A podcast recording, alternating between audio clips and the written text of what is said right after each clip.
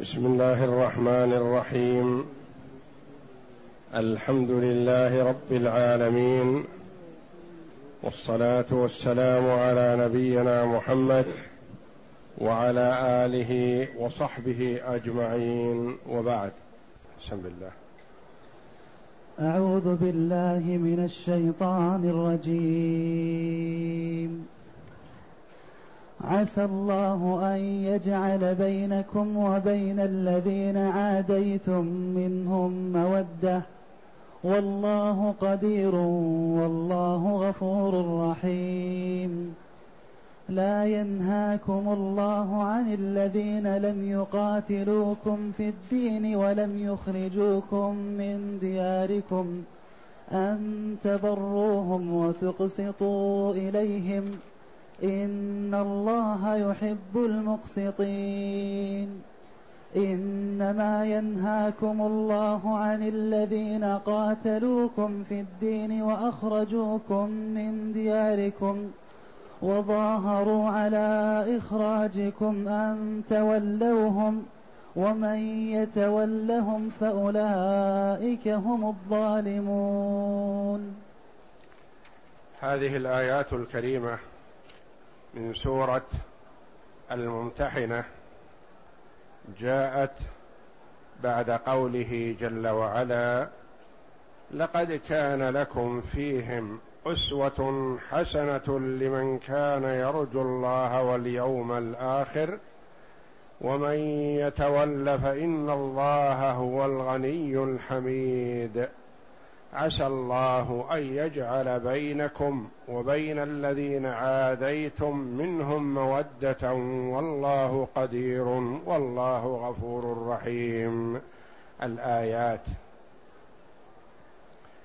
لما نهى الله جل وعلا عن موالاة الكفار وإن كانوا أقرب قريب وإن كانوا آباء أو أمهات أو إخوة أو أخوات أو أبناء أو بنات امتثل الصحابة رضي الله عنهم وسارعوا في الامتثال. قالوا سمعنا وأطعنا رضي الله عنهم وأرضاهم. أسماء بنت أبي بكر الصديق رضي الله عنها وعن أبيها مع زوجها الزبير بن العوام وأبيها أبو بكر الصديق في المدينة. جاءت أمها من مكة وهي كافرة في وقت الهدنة والصلح الذي أبرم بين النبي صلى الله عليه وسلم وبين كفار قريش في صلح الحديبية في السنة السادسة من الهجرة جاءت لزيارة بنتها أسماء معها الهدايا وفي شوق إلى ابنتها فأرادت أن تدخل عليها فأبت أسماء رضي الله عنها. أبت أن تدخل أمها دارها.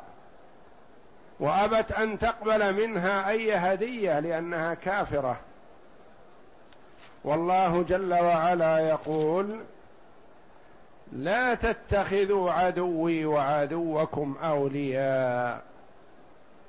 سارعت رضي الله عنها في الامتثال فقالت ما تدخل ولا أقبل منها هدية لأنها كافرة. حتى أسأل رسول الله صلى الله عليه وسلم. فأرسلت إلى عائشة أم المؤمنين أختها. سلي رسول الله صلى الله عليه وسلم. فسألته فأنزل الله جل وعلا لا ينهاكم الله عن الذين لم يقاتلوكم في الدين.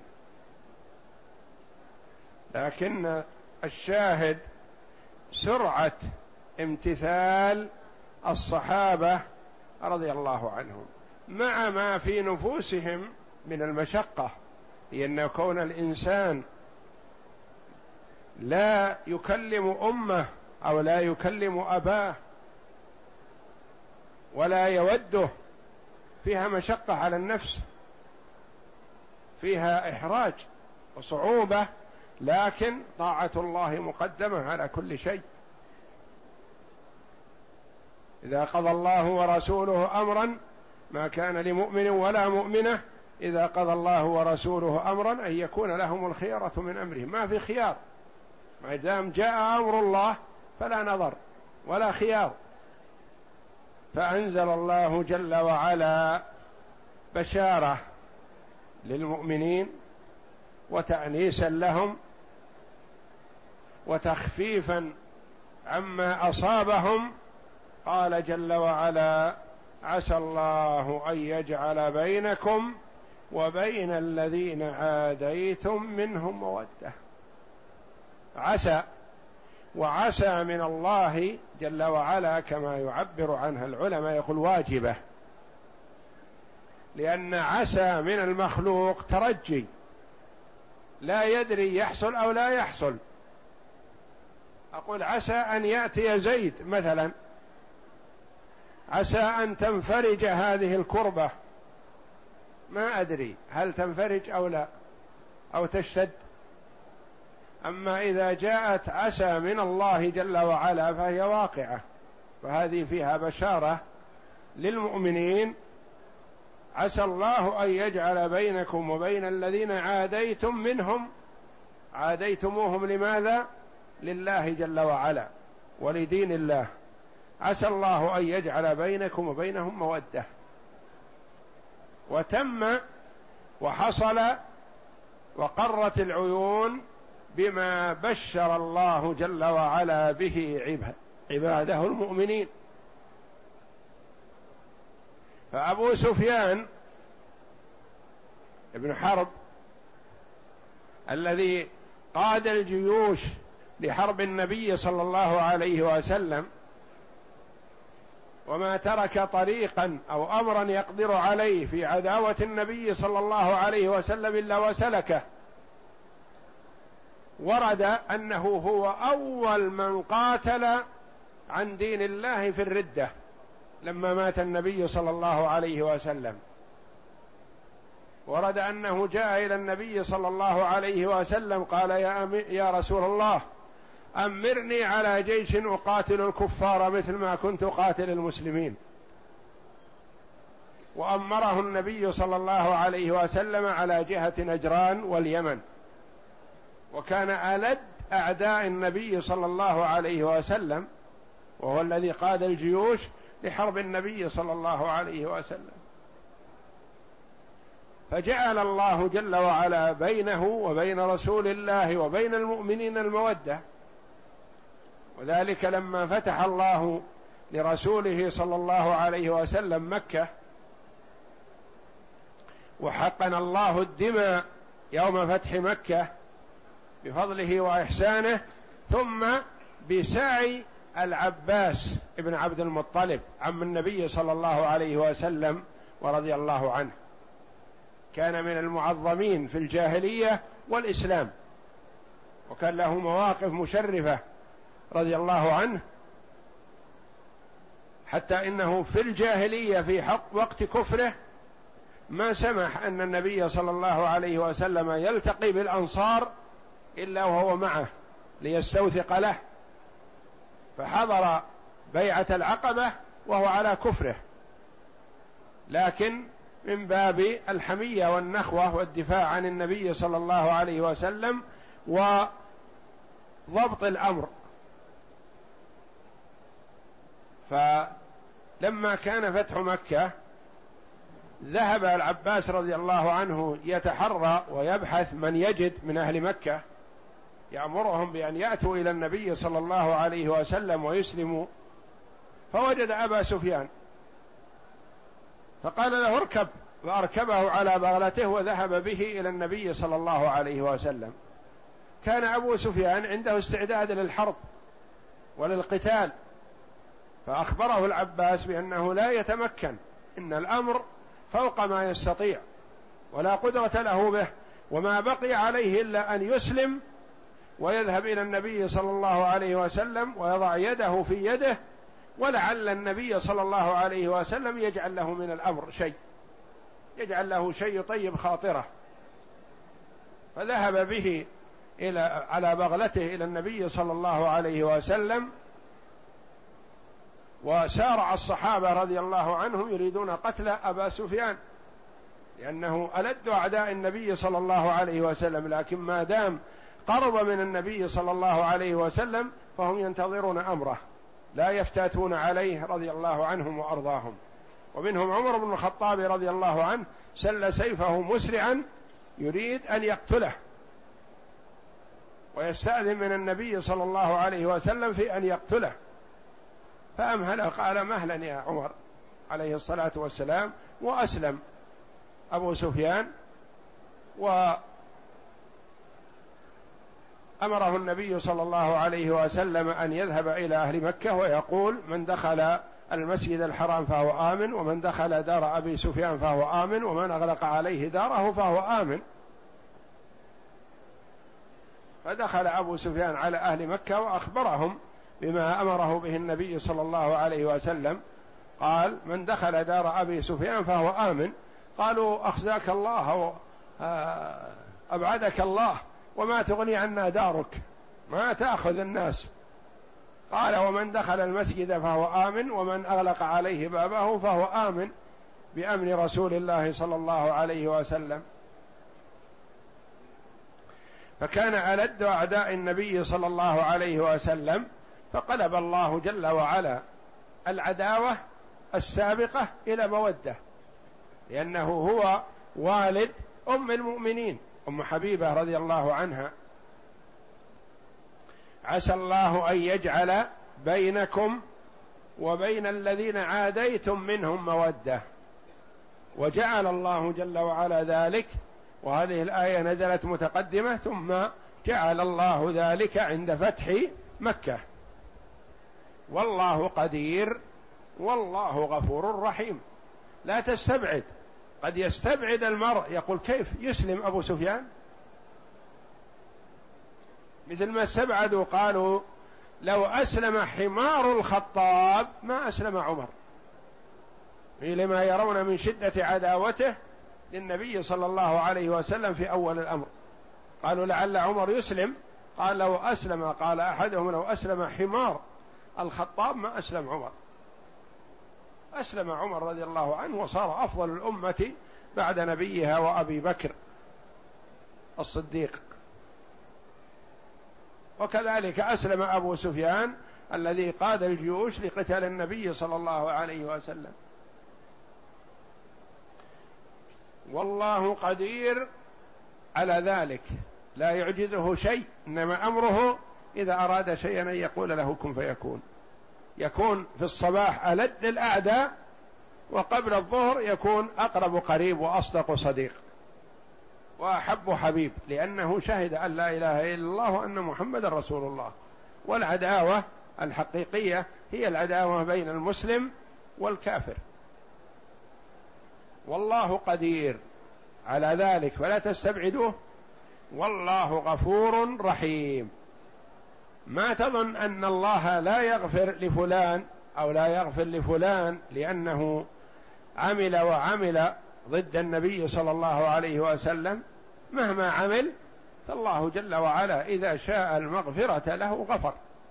والله قدير والله غفور رحيم. يرحم عباده يرحم من تاب إليه. يقول تعالى لعباده المؤمنين بعد أن أمرهم بعداوة الكافرين. عسى الله أن يجعل بينكم وبين الذين عاديتم منهم مودة أي محبة بعد البغض ومودة بعد النفرة و... بعد النفرة وأل... وألفة بعد الفرقة. والله قدير.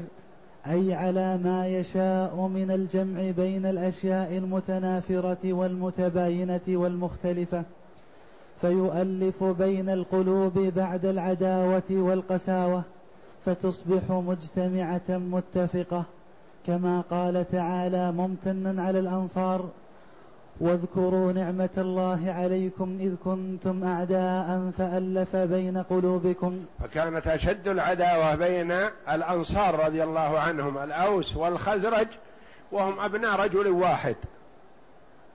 أبناء رجل واحد صار بينهم التنازع الشديد والحرب وشدة العداوة. جمع الله بين قلوبهم وألفها على الإسلام. كنتم أعداء فألف بين قلوبكم فأصبحتم بنعمته إخوانا. نعم. فأصبحتم بنعمته إخوانا وكنتم على شفا حفرة من النار فأنقذكم منها. الحمد لله. وعن أبي هريرة رضي الله عنه قال أول من قاتل أهل الردة على إقامة دين الله أبو سفيان ابن حرب. وفيه نزلت هذه الآية عسى الله أن يجعل بينكم وبين الذين عاديتم منهم مودة. هذا كلام أبي هريرة رضي الله عنه. وعن الزهري أن رسول الله صلى الله عليه وسلم استعمل أبا سفيان بن حرب على بعض اليمن جهه نجران. فلما قبض رسول الله صلى الله عليه وسلم أقبل جاء رضي الله عنه. فلقي ذا الخمار مرتدا. فكان أول من قاتل في الردة وجاهد عن دين الله. لما رآه مرتد عن الإسلام بخبر وفاة النبي صلى الله عليه وسلم قاتله أبو سفيان. قال وهو في من قال الله فيه عسى الله أن يجعل بينكم وبينهم مودة. ثم قال جل وعلا لا ينهاكم الله عن الذين لم يقاتلوكم في الدين ولم يخرجوكم من دياركم أن تبروهم وتقسطوا إليهم. إن الله يحب المقسطين. ففي صحيح البخاري ومسلم وغيرهما عن أسماء بنت أبي بكر قالت أتتني أمي راغبة وهي مشركة. في عهد قريش إذ عاهدوا رسول الله صلى الله عليه وسلم. يعني بين عام ستة من الهجرة وعام ثمانية اللي فتحت فيه مكة. هذا وقت الهدنة.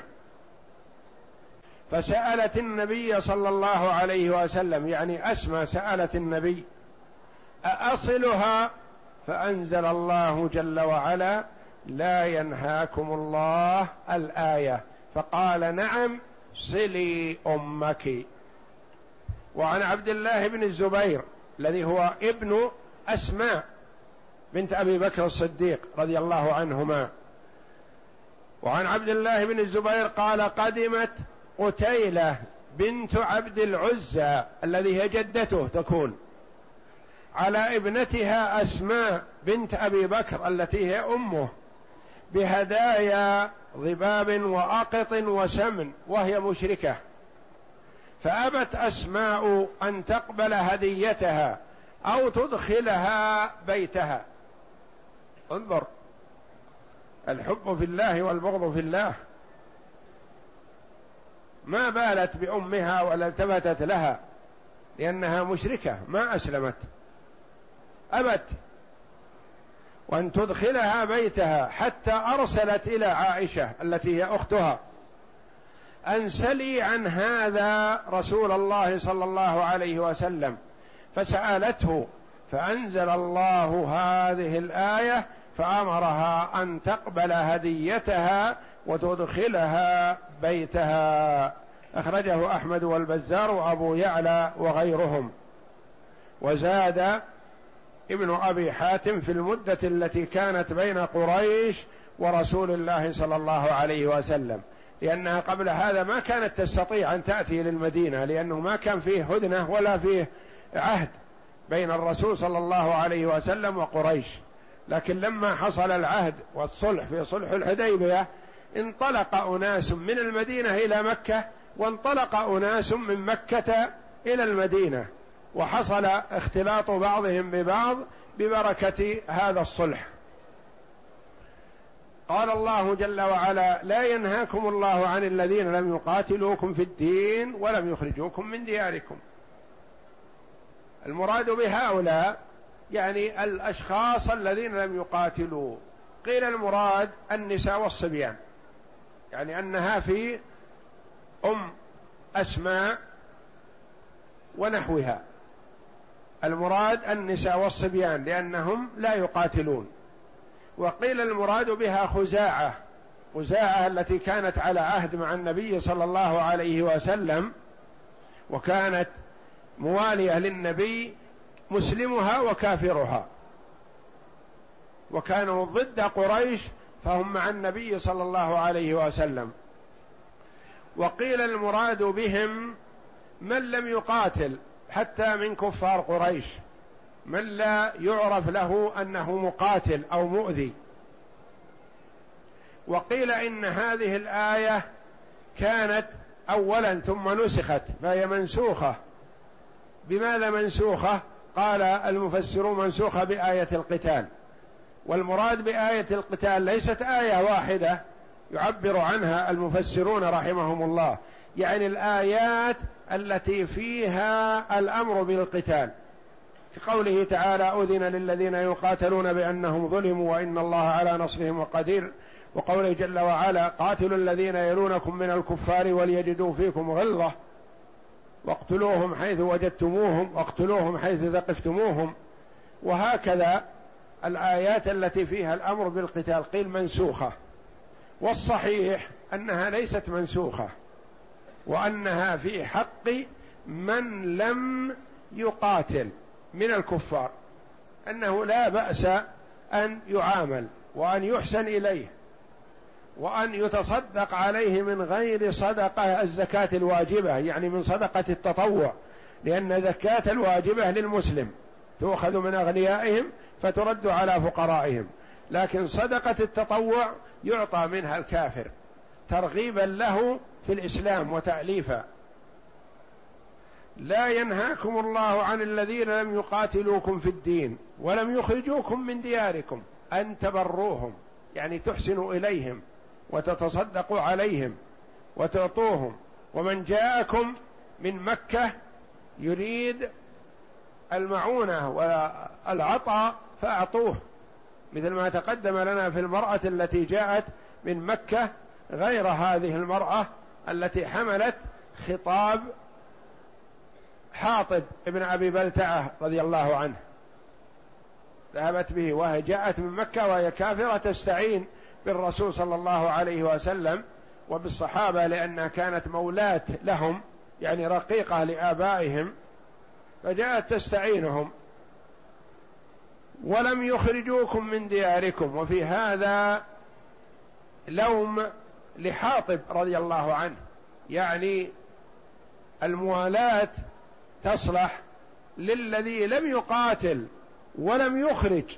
وأما خطاب حاطب رضي الله عنه فكان لكفار قريش الذين قاتلوا النبي صلى الله عليه وسلم وقاتلوا الصحابة واضطروهم إلى الخروج. هؤلاء لا تصلح موالاتهم ولا تجوز بل تعلن عداوتهم. لا ينهاكم الله عن عن الذين لم يقاتلوكم في الدين ما قاتلوكم في دين الله ولم يخرجوكم من دياركم أن تبروهم وتقسطوا إليهم.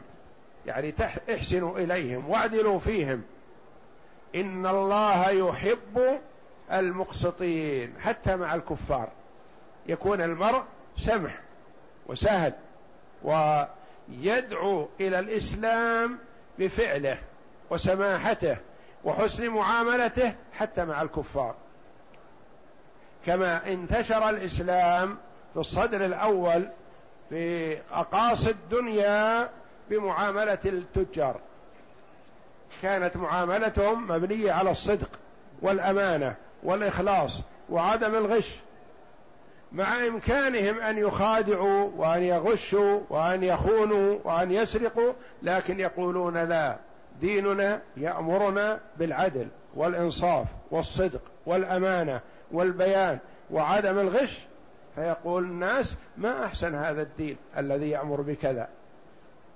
فاعتنق كثير من الناس الإسلام بحسن معاملة التجار المسلمين لهم. إن الله يحب المقسطين. والمقسطون الذين يعدلون في حكمهم وما ولوا وهم كما ورد في الحديث على منابر من نور عن يمين الرحمن جل جلاله وتقدست أسماؤه. قال بعض المفسرين هذه الآية في وقت الصلح الذي كان بين النبي صلى الله عليه وسلم وكفار قريش. فلما زال الصلح بفتح مكة نسخ الحكم. وقيل هي خاصة في حلفاء النبي صلى الله عليه وسلم من بينه وبينه عهد. قاله الحسن وقال الكلبي هم خزاعة وبنو الحارث ابن عبد مناف. وقال مجاهد هي خاصة في الذين آمنوا ولم يهاجروا. وقيل هي خاصة بالنساء والصبيان. وحكى القرطبي رحمه الله عن أكثر أهل التفسير أنها محكمة. وليست منسوخة وإنما هي عامة في كل من لم يقاتل فيعامل بالحسنى. وفي هذه الآية ترخيص للفئات المسلمة المحكومة من قبل الكفار أن عليهم أن يصانعوهم وأن لا يحاربوهم ما داموا لا يستطيعون ذلك. وأن يعاملوهم بالحسنى. يعاملوهم بالحسنى حتى لا يتعبوهم ولا يؤذوهم. فمن لم يستطع الهجرة من بلاد الكفار إلى بلاد المسلمين فله أن يعامل الكفار بالحسنى ليعاملوه بالمثل. نعم. لا ينهاكم الله عن الذين لم يقاتلوكم في الدين ولم يخرجوكم من دياركم ولم يظاهروا أي يعاونوا على إخراجكم أي لا ينهاكم عن الإحسان إلى الكفرة الذين لا يقاتلونكم في الدين كالنساء والضعفة أن تبروهم أي تحسنوا إليهم وتقسطوا إليهم أي تعدلوا إن الله يحب المقسطين.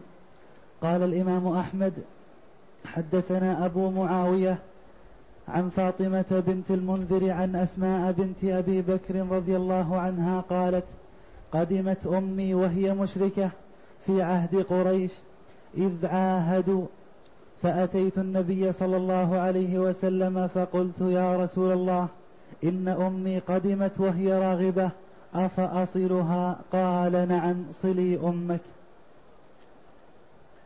إنما ينهاكم الله عن الذين قاتلوكم في الدين.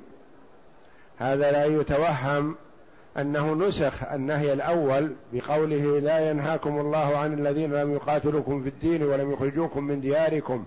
أن تبروهم وتقسطوا إليهم أمر بالإحسان إليهم. لا يتوقع أنه في حق كل كافر قال الله جل وعلا لا إنما ينهاكم الله عن الذين قاتلوكم في الدين. الذين أعلنوا العداوة وآذوكم وقاتلوكم لأجل دينكم. إنما ينهاكم الله عن الذين قاتلوكم في الدين وأخرجوكم من دياركم وظاهروا على إخراجكم. يعني عاونوا وساعدوا. ولو لم يخرجوهم لكن ساعدوا على الإخراج. وظاهروا على إخراجكم أن تولوهم. يا حاطب ومن كتب لهم لا لا تتولى هؤلاء.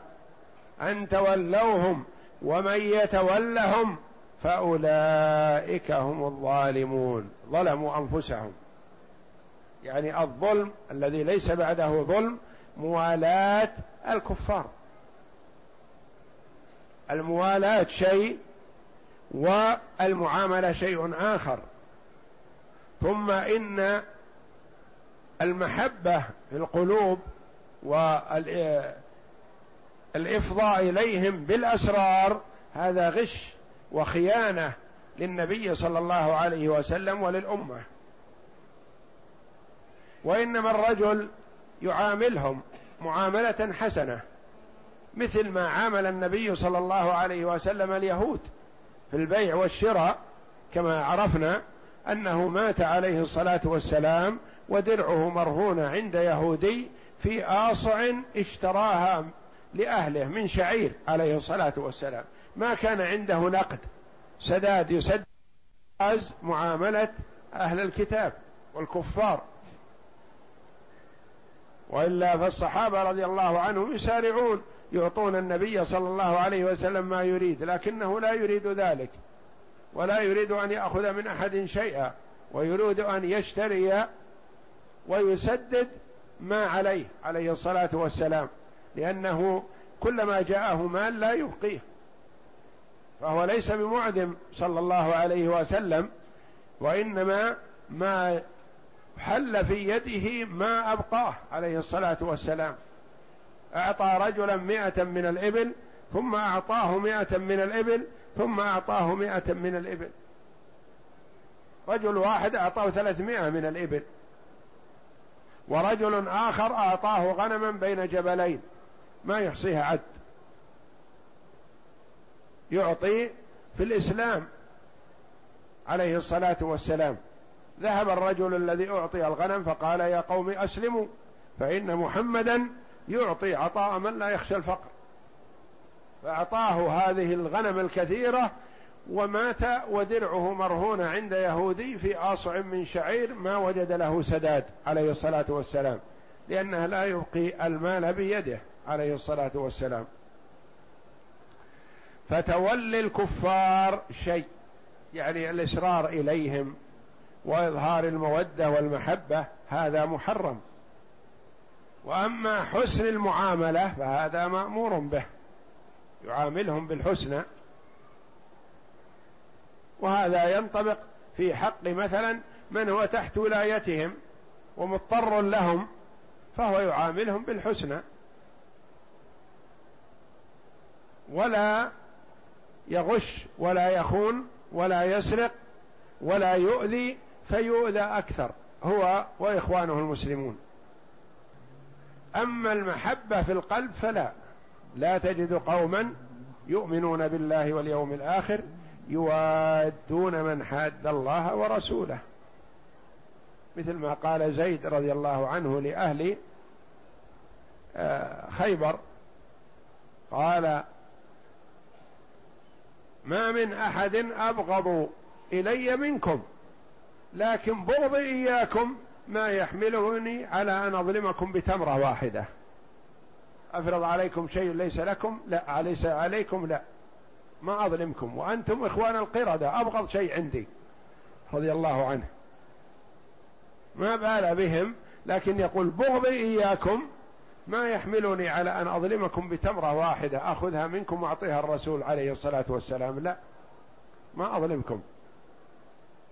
ومن يتولهم فأولئك هم الظالمون. تحذير للأمة الإسلامية من تولي الكفار والإفضاء إليهم بأسرار المسلمين.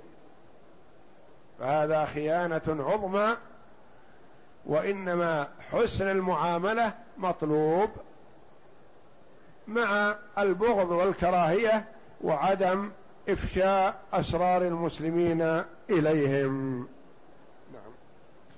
إنما ينهاكم الله عن الذين قاتلوكم في الدين وأخرجوكم من دياركم وظاهروا على إخراجكم أن تولوهم. أي إنما ينهاكم عن موالاه هؤلاء الذين ناصبوكم بالعداوة فقاتلوكم وأخرجوكم وعاونوا على إخراجكم. ينهاكم الله عز وجل عن موالاتهم ويأمركم بمعاداتهم ثم أكد الوعيد على موالاتهم فقال ومن يتولهم فأولئك هم الظالمون. كقوله تعالى يا أيها الذين آمنوا لا تتخذوا اليهود والنصارى أولياء بعضهم أولياء بعض ومن يتولهم منكم فإنه منهم. إن الله لا يهدي القوم الظالمين. والله أعلم وصلى الله وسلم وبارك على عبد ورسول نبينا محمد وعلى آله وصحبه أجمعين.